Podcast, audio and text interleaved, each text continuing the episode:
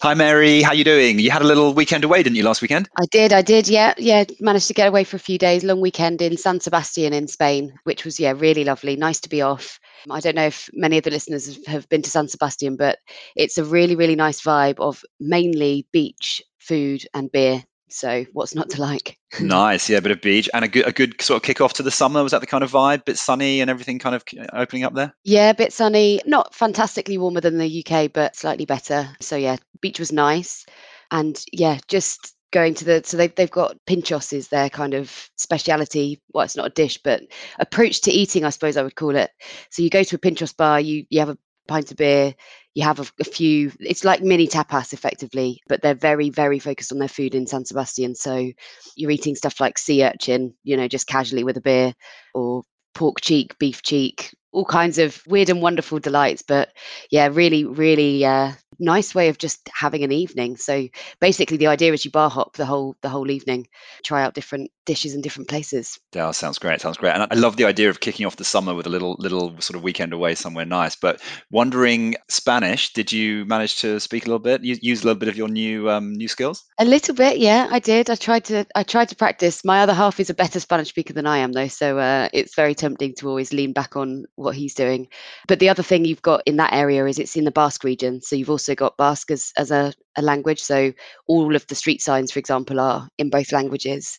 All of the menus, the first version of the menu will be Basque, then Catalan, then sorry Castilian, then um, French because it's really really near the French border, then English, and the Basque language sounds really quite different to Castilian. So, but they all speak. I mean, they all speak Spanish. It is the official language. Although while we were there, there was a march to try and make Basque the official language. So they obviously feel very strongly strongly about it. Yeah, fascinating, isn't it? Getting into all those little languages and regional differences that you do get across across Europe and stuff, and how so how, how frustrating to invest like loads of time in learning Spanish or Castilian, and then you know you still find that it's not kind of it doesn't get you all the way there in all these places, does it? No, no, absolutely. But I suppose it's a, it's a bit like coming to the UK and there's a, a London accent and a Scouse accent, and they're to us very very different.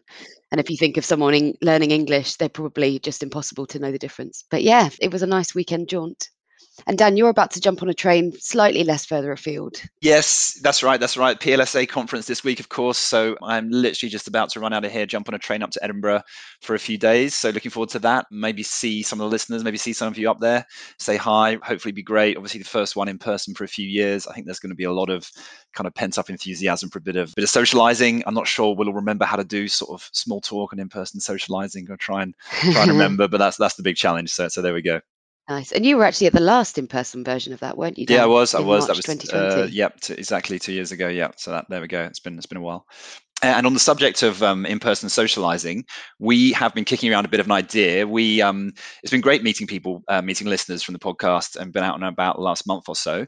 So we had an idea of maybe trying to get some of our sort of community together for perhaps a few drinks in the summer. Yeah, absolutely. So the date that we're looking at, at the moment is 30th of June. So so hold the date. Look out for a LinkedIn event or get in touch with us via email or, or other means if you're interested in in joining us. Yes, what we're going to do, we're going to invite all the guests, all the 100 guests we've had, uh, and obviously invite all the listeners, maybe a few colleagues as well. We're going to probably be just booking a little area in a pub in Marylebone, nothing too fancy at all, just kind of a few a few tables in in, in a pub. But it would be lovely to see people. Absolutely fantastic if you can make it. Um, so yeah, 30th of June.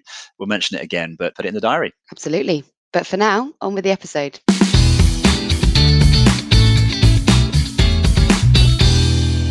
Welcome to Investment Uncut. In Investment Uncut, we cut through the noise when it comes to investing. We're digging deeper to try and bring clarity to your investment decisions.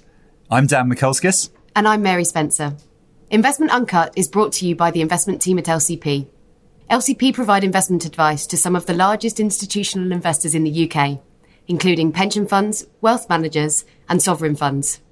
Find out more at lcp.uk.com. Hi, everybody. This week we are delighted to be joined by Naomi L'Estrange, Managing Director at 2020 Trustees. Naomi, welcome. Thank you. Welcome, Naomi. Why don't we start with hopefully an easy one? Could you give us a sense of your role and, and what it means to be the Managing Director at 2020?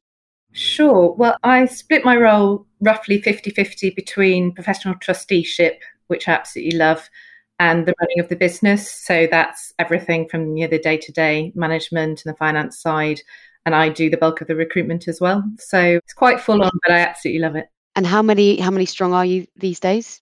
We're up to sixty now. So it's a, yeah, good sized team. Good sized team and a big sized team to recruit to also. So yeah, indeed.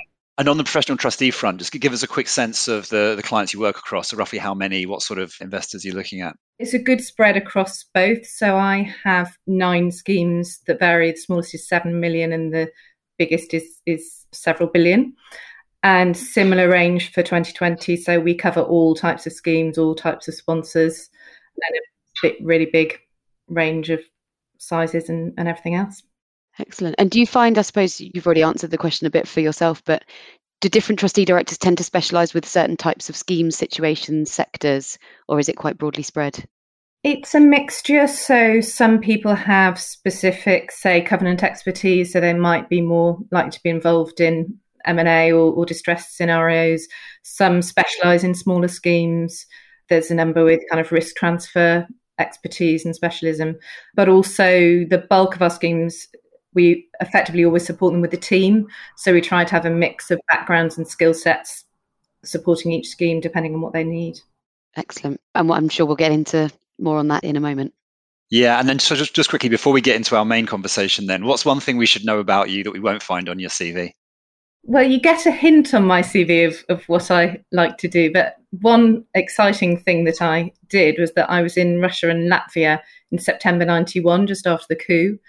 So we were actually ah. in Latvia the day it got its independence, and we got to sing the national anthem of Latvia to a room full of weeping people, which is in my top 10 life experiences. It was amazing. Wow. What took you there? I was a choral scholar at Cambridge. It was a Clare Choir tour, which had been arranged before the coup, and they decided to go ahead. It was we were hosted by the official kind of Communist Party tourist agency. It was the whole thing was utterly remarkable. Yeah, fantastic. And has has singing with that, well, I suppose that group or any other sort of choral group taken you all over the world or? Absolutely, yes. I was lucky enough to be in the World Youth Choir for a couple of years after that. So went to Argentina, Canada, and yeah, and I've been to Singapore, New Zealand, Australia. Yeah, I really have travelled the world. Yeah, and do you still part of a group? Yes, I sing in a choir that sings in cathedrals when they're on holiday. So we have a bit of a residency at St Paul's between Christmas and New Year every year, which is lovely to do. So yeah, while the cathedral choirs are on holiday, so we sort of fill in. Oh, I see. Oh, lovely, cool. Lovely to be in London around Christmas time. It's quite magical, really, isn't it? It is. St Paul's is just a remarkable place. Yeah, it really is, isn't it? We'll have to put details in the show notes so listeners can can pop along and see you. So, Naomi, 2020 is 40 years old this year, I believe, which is obviously quite a landmark. And I've seen, I'm sure some of the listeners have also seen various things on LinkedIn and that sort of thing celebrating the 40 year anniversary. Really keen to understand from you what sort of conversations and reflections are happening across your colleague um, group. I think the main reflections are what has changed over that period and what has stayed the same. So, in terms of what has changed, I guess the scale is the main thing. So, it started off with just two people back 40 years ago and, and grew gradually and then has accelerated in the last three years, particularly. The other thing, I, I guess, is that it came from a base where there was a real focus on insolvency and distress. And over the last five years in particular, we've expanded out across the full range of schemes. So, we tended to start with the smaller schemes but now we really do cover, you know, the largest of schemes, the largest of sponsors, and the most complex of, of scenarios. But in terms of what's the same, I think the two main things are the structure of the team. So from very early days, we had our structure with with the trustee consultants supporting the trustee directors in their role, which I came to by accident in an, to an extent, but I wouldn't want to work any other way. It's really fantastic to have that support and the other really is i think that energy and that kind of dynamism. So it was one of the earliest trustee businesses. It was doing different things. It was sort of leading the way. And that's that kind of spirit is is very much what 2020 is today. And i suppose reflecting on the the actual pensions industry so the focus of 2020 is as you've just described expanded over that time. But 40 years of evolution of the pensions industry there must be quite a lot of different ways that trustees now operate regardless of how 2020 itself has has evolved. Are you having those sorts of reflections as well in terms of the wider industry dynamics? Yeah, I mean, I think the biggest change, I suppose, is that professional trustees started off largely being individuals who were taking on the role sort of as they retired, probably, you know, one or two schemes. And I think certainly when I first saw professional trustees operating, which was largely when I was at the Pension Protection Fund at the time it, it started off, I saw a lot of risk aversion and trustees thinking that not making a decision reduces risk. And I still see that as the biggest weakness in the trustee market, if I'm honest. But there has been a real shift over that time into individuals that will kind of make decisions and move things forward and not, you know, really challenge the advisors and not just be there to receive advice. And I think that's a really, really important shift that's, you know, that's really accelerating now. Yeah, I mean that, that's a really key point, isn't it? That kind of status quo bias and and and being able to take the right decisions. I, I, guess one area we really wanted to come onto actually was the the whole area of decision making. So maybe we address that now. I mean, we've had several episodes where we've reflected on decision making and biases and those sort of things. But what would be some of your top tips for good decision making and sort of common pitfalls as well to look out for? Well, I, I trained as an executive coach, and there's a model that you use in coaching called the GROW method. And actually, I find in everything in life, the GROW method is really, really powerful. And the reason it's powerful is because it makes you walk through the steps rather than jumping to the O, which is the options, jumping straight to what the answer is. So G is for the goal, which is why are you doing this? So making sure you stop and think why you're doing something. The R is the reality, and that's the context. Where are you now? And I think going through those two things before you jump to the options is really, really important. And then the W is the what are you going to do? Also making sure you pick up the actions and actually put into action whatever it is that you've decided. So I don't, I'm not often in a meeting needing to think that way because I guess I like to think, you know, the, the boards I work on, the decisions flow pretty well anyway. But if you if you want to test, you know, going back to the why and the context, I think will always help you. I really like that, and I, it's interesting. I've been speaking internally about a multi-step process to well to agree almost anything to be honest but you know st- strategic journey planning. And as you said the the g r o and w i was thinking yeah that maps really well onto what we were thinking. So yeah i can see how you could then apply it to anything. Yeah. Any conversation any decision you've got to make yourself it really works for. And um, even you know helping your teenagers with their own decisions and, I, I, can see that it is really important to get those first two there because quite often a, a, sort of a valid criticism of consultants is you kind of spend a long time weighing things up and on the one hand on the other and it all gets too sort of long and waffly. And so a common thing is say look just cut to the key points. What is the key stuff? So the temptation can be like you say to cut to the o or even cut to the w like right this is just what we're going to do. Whereas what that framework is doing it's not sort of overworking the whole thing, but it's just saying, well, there are a couple of really important steps before you start talking about action oriented stuff, which you just can't miss out, right? Mm. I think you mentioned this already, Naomi. It's the trustees not unduly relying on advisors. So don't just be told what to do, but actually really own those decisions and, and any change to position that you that you have.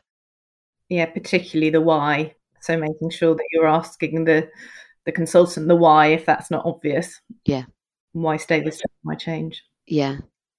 So turning that slightly on its head, then, Naomi, are there any sort of common pitfalls that you often see across trustee groups, apart from maybe over reliance on on advisors? I think that over risk aversion is is the biggest one of all. So hmm. I see that particularly around ESG, this feeling that if you stick with the crowd or do as little as possible, that that's going to be the safest option, or that you know you need oodles of evidence for making any kind of change at all. And I think there will be a point where actually for trustees they will realize that not acting is a bigger risk than acting. The other can be getting stuck into the details. So you have to be quite careful with things like member cases. You know, if you, the move to more anonymizing of decisions is really helpful there because, you know, in the past you'd quite often have trustee boards who knew the people involved and you know who were they did they used to be married to and and, and those things you can get trustees spending too much time on things that aren't really important and not enough time on the bigger strategic decisions and moving things forward. Yeah, yeah, and I suppose that's that's where the trustee board needs to manage that carefully, but that's where advisors can also help, isn't it? Where keeping things at the right level, going into the detail when it's needed, but actually only when necessary rather than being sidetracked constantly. So with your trustee director hat on, you sit in board meetings and, and obviously you're you're there to make decisions and to sort of facilitate good decision making within that group. But with your managing director hat on, you're managing a group of decision makers. And I just wondered whether there were any reflections that you had on on that that dynamic really. Is it easier or harder when they're all expert decision makers? I think it's very similar. I mean, everything in the world is always about communication and relationships, in my experience. So if you build the right teams, then you're going to have the right culture in the conversation. People are not going to be scared to ask questions or or intervene, which is really important. Obviously, when you've built your own team, you can you can create that culture, which makes that a bit easier. And sometimes I come into trustee boards where the relationships are not that great, or the trust between the sponsor and the trustee is, has fallen away but actually I, in my experience it can be quite easy to rebuild that if you just try and create that kind of open-minded mindset. So not assuming the worst of the other side but but trying to put mm. yourself in the other person's shoes. And i think again across pretty much everything sort of sharing open communication just gives you that better basis. And once you're in that position you have to be careful about things like you know who speaks first who dominates the conversation and making sure the people that are less likely to speak up are, are actually heard because they often have different views. And obviously the no stupid questions culture is absolutely vital. The absolute best questions often to consultants as well are from the lay trustees who sort of say well why we you know what's this for? Why are you doing it? And there's huge power in in those. Yeah. And certainly I've sat in meetings where, yeah, the, the most difficult question is someone who you think you've just explained something and they say, sorry, I just don't understand it. And you think, oh, how do I how else do I explain this? It's obviously a real test of whether you understand the material properly.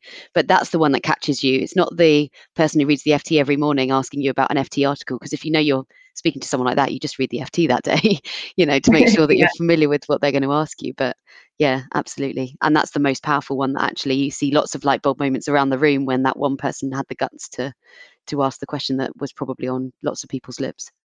Yeah. So I guess in terms of the room of experts, the bit that can be a bit more difficult is, you know, managing those who want to talk loads and sort of allowing people to say what they need to say, but to keep things moving and recognizing or trying to again create a culture where people don't have to say stuff for the sake of their voice being heard, but only if it's actually moving the conversation on. So that can be a challenge. And occasionally, you know, you have to cut somebody off, and you know that's when they're most likely to get offended. But yeah, any good tips for how to do that well? I think you just kind of apologize when you do it, and then if you know, you might have to apologize privately afterwards if you really felt but you know generally people want to keep the meeting moving and they recognize how much of a slot you've got for each bit of the of the meeting so generally people do understand and just just quick question in terms of because I know different professional trustee firms work differently. Does do the 2020 directors tend to be the chair of trustees, or is it quite a mix across the position on the trustee board? I can picture someone who's quite used to being a chair of trustees finding it harder to stay quiet, for example. Yeah, it, we have no particular policy on it. I think we're chairing about half our appointments. And actually, maybe it's slightly less. No, maybe it's more like a third chair, a third sole trustee, a third where we're sitting alongside other trustees. And certainly for me, it's it's a mix. And I, I enjoy both. You know, I really enjoy sort of not being the chair and just being more free to kind of follow the conversation and and interject just at the right moments. Yeah, yeah, I was thinking it's probably helpful experience to keep a balance because it means that you don't get too used to a certain role, which means you're better able to adapt to different groups. But I'm sure different different approaches suit different people. So, and every board is so different as well. And you know, you get such an interesting mix, which is why you know the the bigger boards are, are really interesting. So, should we pivot briefly to investment? This is, of course, an investment focused podcast. And Naomi, with your experience as a, as a trustee director, we wondered whether there were any particular sort of investment principles that you've developed or that you've sort of adopted that you think are particularly important to follow. I think the main thing is keeping your flexibility and your open mindedness. So, you need to understand why you're in a particular strategy, but also be prepared to flex away from it. So, not get too attach to a particular investment.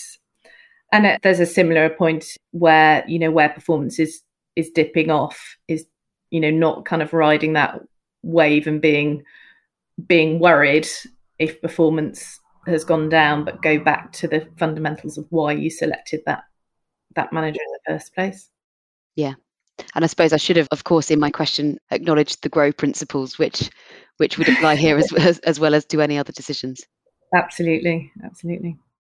Thinking through investment strategies and ideas and asset classes and things that you've sort of seen over the years, and and even ways that um, schemes have approached investing. Any sort of general observations on things that have worked or not worked, either generally or specifically for, for in the context of the schemes that have done them? I think the the kind of herd mentality is a is a tricky one. So, you know, I think we have seen a lot of schemes going into things because other people are and coming out of them because other people are. And again, it, it is about, you know, sticking to the fundamentals of why you made that decision in the first place. So one thing that concerns me this year is with the energy spike, particularly if you're in UK equities, there'll be quite a big divergence depending on whether people have got energy stocks or not. And I think, particularly if you made a conscious decision on environmental grounds to choose mm-hmm. managers that have probably got lower exposure to that, there'd be a, a risk that you might just punish them for that, which would be very, you know, very logical. So it's sort of coming back to are they doing what you ask them to do? And are they delivering good enough performance, even if you're they're maybe not exactly tracking the market because you didn't appoint them to track the market. Similarly, if you did appoint them to track the market and they've outperformed, why have they done that? So be ready to look underneath rather than just at the blanket performance. That's a really interesting one. I I know that groups that I've worked with have battled a bit with is it's very easy to sort of assume that well all outperformance is good and actually if it's not what they were trying to do then why did it happen? It can't have happened for structural reasons that mean they will always outperform and therefore you might expect it to reverse at some point. I think that's that's a really always a really interesting conversation that i've come across yeah, and I, and I, think at the moment there are going to be lots of those conversations happening, right? Just because the Q1 this year performance, not just Q1, the whole of this year to date, the performance has been so there's been so much dispersion among what's been going on. You know, tech versus energy, the difference is just absolutely huge. So I've, I've been finding that a little bit with some of the schemes I work with is that you've got some really big underperformances happening. Let's not beat around the bush, and thinking through those in a sort of logical way to try and get to the points you exactly points you're saying are they doing what we hired them to do? Is it expected? Is it within the perimeter? And, and try and take decisions on that. It's you know it's, it's one thing to say it is, it is a difficult thing to do in practice when a manager is underperforming don't you think? I don't know. It doesn't feel difficult for me because for me it's always about what did they say they were going to do? And are they doing that? And then is the overall performance good enough because you know generally we're long-term investors. So you look back over a longer period in the past you know did they do what they said they were going to do in the past? Are they doing what they said they were going to do now? And you know how does their performance compare with what we needed them to do what we assumed they would do? Because you know most managers outperformed those assumptions over the last 5 years. They might say well that's you know that's good enough and they've underperformed the market, but you know it has been an unusual market. So mm. particularly those that have been looking at, at sort of you know long term value have have struggled. But maybe that's what you wanted them for, and they've probably done the job you needed of them, even if even if it looks like they've underperformed. So it's coming back to why did you have them there then? Why did you pick them now? Does it still make sense? Does that style still look like it should work for the job that it's doing in the portfolio or not? Yeah, and I think it is always, I mean, of, of course, an investment manager managing a fund will usually manage against a market based benchmark. or an absolute benchmark depending on the the mandate and of course that's what they have to manage to because they are not aware of all of the other assets that the pension scheme holds but the specific role they have in your strategy and what yeah as you say naomi what we expect from them from a sort of strategic return perspective. Well actually if they've if the whole market blew the lights out and they underperformed the market by 10% but they still outperformed the the returns that we needed to get to our journey plan actually we're laughing. It really doesn't matter if we could have done better. Yeah and particularly looking forward would you expect that that style to deliver now because obviously we've had you know the first quarter and a bit of this year and the rest of this year won't be the same as that and, and nor will next year so you know you, you just can't assume that there are a few things like when when you have a a fall across the board have they preserved value if they're a DGF and that was what they were looking to do, for example. I think that can be quite instructive if they've protected on the fall side.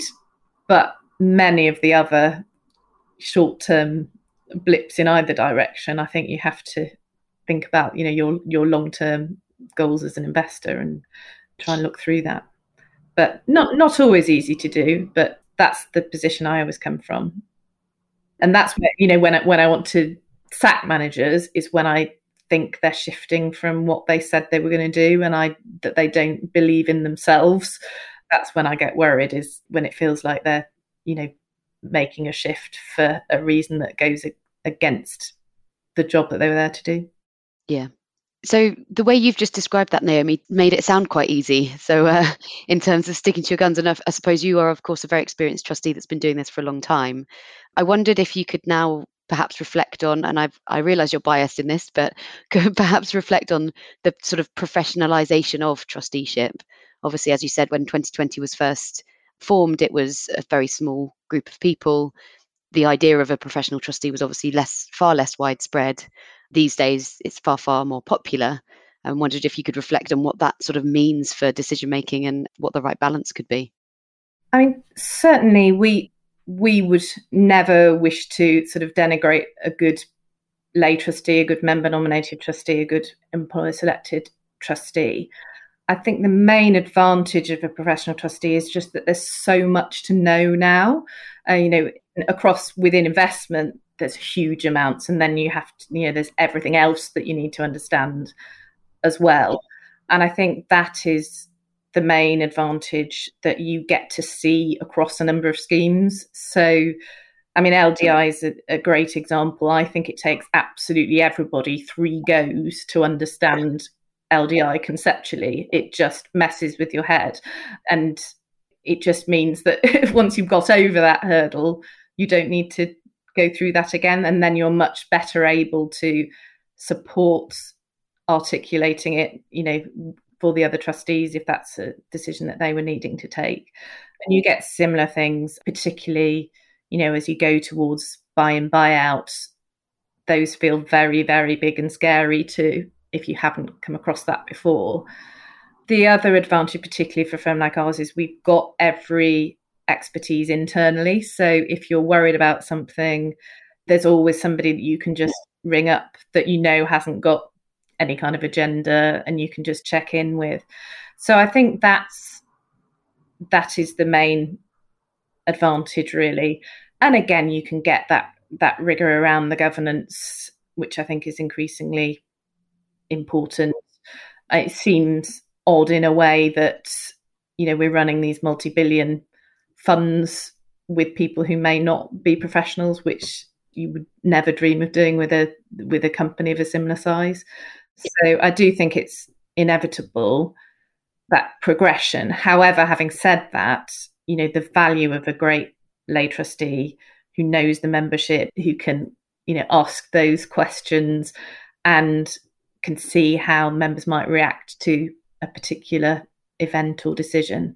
You know there's huge huge value in that and huge knowledge of the businesses that that you're in that you might not have for example. So i think that balance you know is hugely powerful.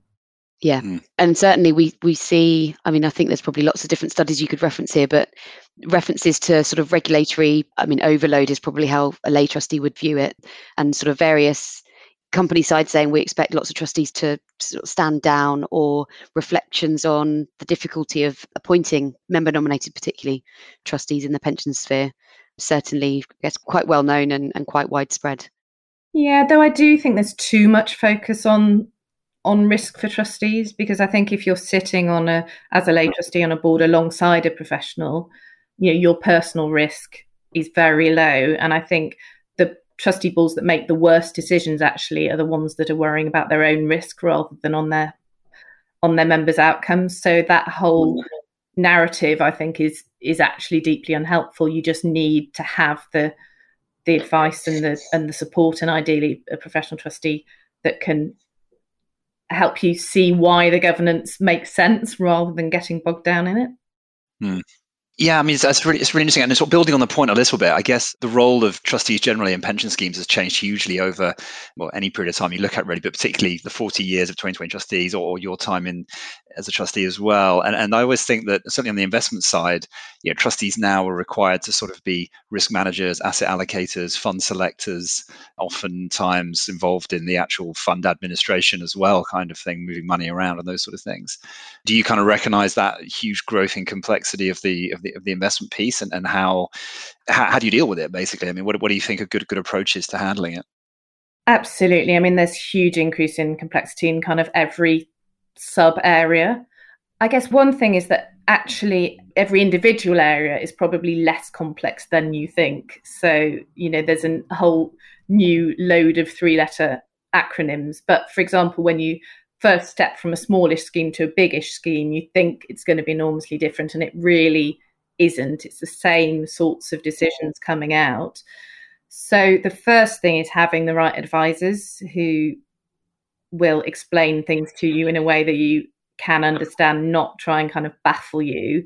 Mary and I are nodding furiously at that point. Obviously, I'm very, very much agreeing with you on that. Needless to say, but yeah, right advisors, absolutely couldn't agree more. Sorry, sorry, carry on. Yeah, and then focusing on what's what's important. So you cannot, as a trustee, be on top of every single detail. You cannot fully, fully understand every single nuance. And depending on the size of the scheme, I think having flexible teams helps. So we see an increasing trend where they'll appoint a firm, but they might want a different person for the investment subcommittee than from the main committee. So to get that specific investment expertise, for example, or having, you know, a number two on the scheme that you can check in with who's got some of that expertise. But I, I certainly generally find that, you know, that it's rare for there to be a conversation that you can't follow or that you can't be on top of really quite quickly. So get those advisors around you that you're not scared to ask the the stupid question that isn't. And make sure you ask those questions and make sure you understand the why of what's going on and use committees well.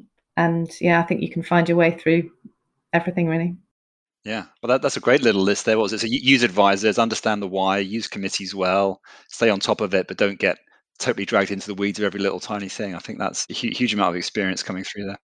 Yeah, absolutely. Naomi, the final area of focus that we wanted to talk about today is depending who you ask, it's D and I, I and D, DEI.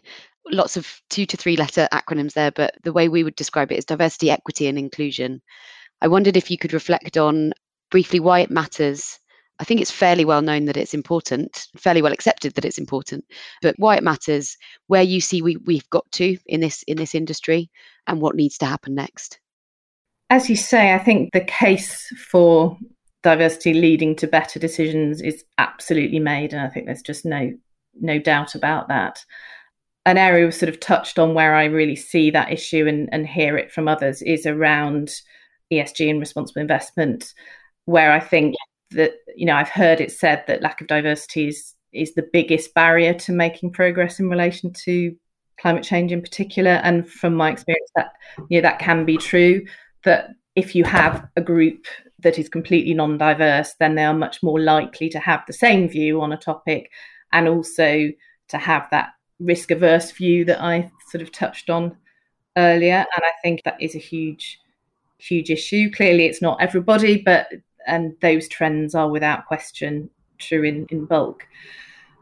So, in terms of where we've got to, I think that there's some significant change happening. Uh, you know, a while back, the magic 17%, which seems to be the proportion of women in most scenarios in the world, true of trusteeship, and it was the same proportion of professional and and lay. And I think the one step that can be taken is is in relation to when you're looking to appoint a trustee. If your first question is always about your experience as a trustee, then by de- definition you're fishing in the same pond and you're not going to get much change. So we, while experience is clearly something that you know is relevant to trusteeship, there is undue focus, I think, on experience, and that's for professional and lay trustees. So thinking about how you recruit, you know, companies when recruiting their own and member nominated trustees tend to look in the same places, kind of finance and HR, and couch the communications in a way that focuses again on the risks and responsibilities rather than what the individual can bring and what they can gain from it. I think that kind of a shift to see how different voices, you know, how valuable they could be would really help. As regards the industry, firstly, we need to be measuring all characteristics, and I think across investment as well, we're really only measuring gender, and that's not good enough. Really across the world, it's complicated because every culture is different, etc. But in pensions in the UK, we have to look at recruitment from the bottom because we've got a really good mix of people in 2020, but it's no good for us to just go poach the best diverse talent. You know, we need to create an industry where where people of all backgrounds are interested in working. It's not the easiest when it's sort of, you know, pensions is a word that makes everyone fall asleep. But if you can get into schools, get people doing properly paid work experience, you know, apprenticeships, things like that, we absolutely have to have to do that to, you know, and make sure we're measuring across all those characteristics. I think disabilities is maybe the next one that not a lot's happened on yet. So I'm interested to see where we can go with that as well. Yeah, I've certainly we've talked about that internally that that's it sort of feels in a way that you shouldn't be tackling one at a time and clearly we're not because it's not like we're done on gender or done on race but it does feel like there's sort of one big focus not quite once a year, but it's sort of okay. So, what's the next thing to bring into the mix of characteristics that we are very, very actively trying to to help in terms of diversity and of of course inclusion comes first, which is why um, one client that I work with has decided actually it shouldn't be D and I because inclusion has to come first, which is the reason it's I and D for that group, which I, I really liked. But D and I is just so widely used that you sort of slip back into that, I think. But so, Naomi, as we start to towards wrapping up, what are your top priorities over the next 12 months? I'll start to feel like a, a stuck record to an extent, but ESG is still at the forefront for me. So we've done a, a huge amount internally, and I want to continue to push. So some of that is around data, you know, making sure the managers and the consultants are really challenging and not just accepting what they're told that the, the managers can produce. I'm also worried about the models and whether the sorts of models we're creating around ESG are actually going to either you know create bigger problems if we're just too focused on carbon pricing for example and that can lead to some really poor outcomes in the models which could drive terrible behaviors. So that that's one area. And speaking out about it even more is is another. And then beyond that for the for my team it's really continuing to maintain our fantastic culture as we grow has always been my priority and will continue to be in the coming coming year you know making sure we support the team get that hybrid working balance right and continue to have a, a team that's you know firing all cylinders and, and loving their job excellent sounds like very good goals And just quickly on the hybrid working thing, actually, because that's kind of interesting, isn't it? I mean, how, how are you how are you finding that for trustee boards generally, as well as I suppose your team is a sort of slightly different angle on it, isn't it? But how, how do you see that kind of working? I think many boards will end up roughly 50-50 in terms of physical meetings and and virtual meetings.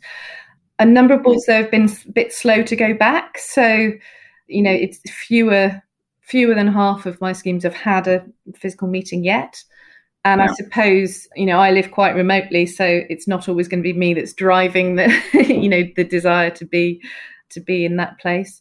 But I think I think that shift will be hugely beneficial as long as we make sure that we do get that mix right because there can be huge value to a very focused virtual meeting. But equally some of the relationship side can't be done in the same way. Things like strategy discussions i think yeah there are various things that are better done in person. So we'll continue to flex and adjust i think.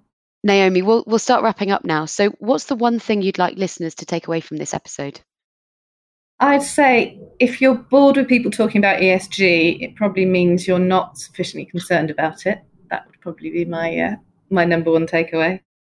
Nice, short and sweet, and and to the point, which I suppose is exactly what you're trying to achieve there. So, yeah, yeah, yeah well, that, that's quite a spicy take in some ways, isn't it? Because it's sort of almost become a bit of a cliche that people kind of say, "Oh, yeah, no, another another presentation on that, yet more on that sort of thing." But that, you're deliberately being quite provocative there with that. But I, I guess that's what you're trying to what you're trying to do. Yeah, we're not moving fast enough at the moment. We're on track not to have a planet we can live on, and uh, and I think we need to take that seriously and be part of the solution, not the problem. Naomi, then, what do you think is the most underappreciated thing about investing? I think it's mainly that you have more influence than you think. So you think that you're only a small voice, but actually, not that many investors say anything at all. So if you have something strong and firm to say, they will hear you. It may not lead to direct action, but it will something will linger in the mind, and you know you really can have that influence. Yeah, I suppose it's a bit like people saying I won't bother voting because my vote doesn't count for much. But actually, if everyone thought that, no one would vote. So, yeah. Yes, but even more powerful than that because you can actually say specific things to specific people. So mm. what you put in your contract can be really powerful, for example, or mm. you know mm. what we do around asking for data will influence what people build and that will influence what actually happens. Yeah. That's absolutely great point, isn't it? Because when you're talking about this, everyone sort of jumps to the idea that your influence as an investor is just buying and selling stuff. And then it can be quite easy to say, well, well, actually, that doesn't have that much influence either because you just sell to someone else and everything carries on as normal. You sell your secondary market equity and nothing really changes. But like you're saying, Naomi, there's all sorts of things that investors do almost without thinking, you know, draw up a contract, guidelines, the reporting they're getting in, all that kind of stuff where you can make changes that will especially in the aggregate, if lots of people are doing it, will will influence change. So I, I couldn't agree more with that. It's really, I think it's really, really well said. Absolutely. And Naomi, before we let you go, do you have any recommendations for the listeners? Yes. Well, one book that I think is absolutely fantastic is called Willful Blindness by Margaret Heffernan. I don't know if you know that. It's about how people make poor decisions, how people, how nations and individuals walk blindly into terrible decisions. The examples in it are fantastic, and it really makes you think. So that that's a great one. Obviously, Invisible Women. I'm sure people have mentioned before. Caroline Criado Perez.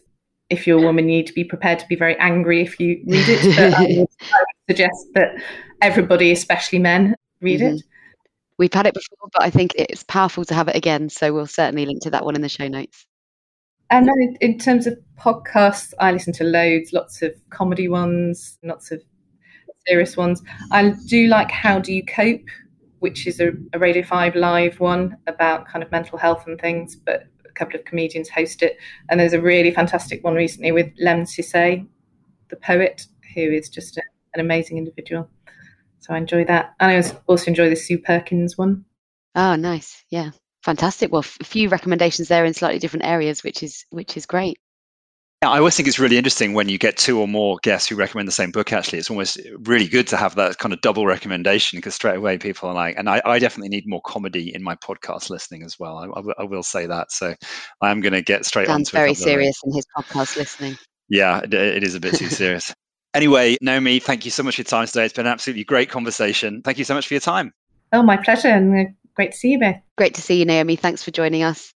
That's it from us this week on Investment Uncut. But join us again next week for another episode. Take care.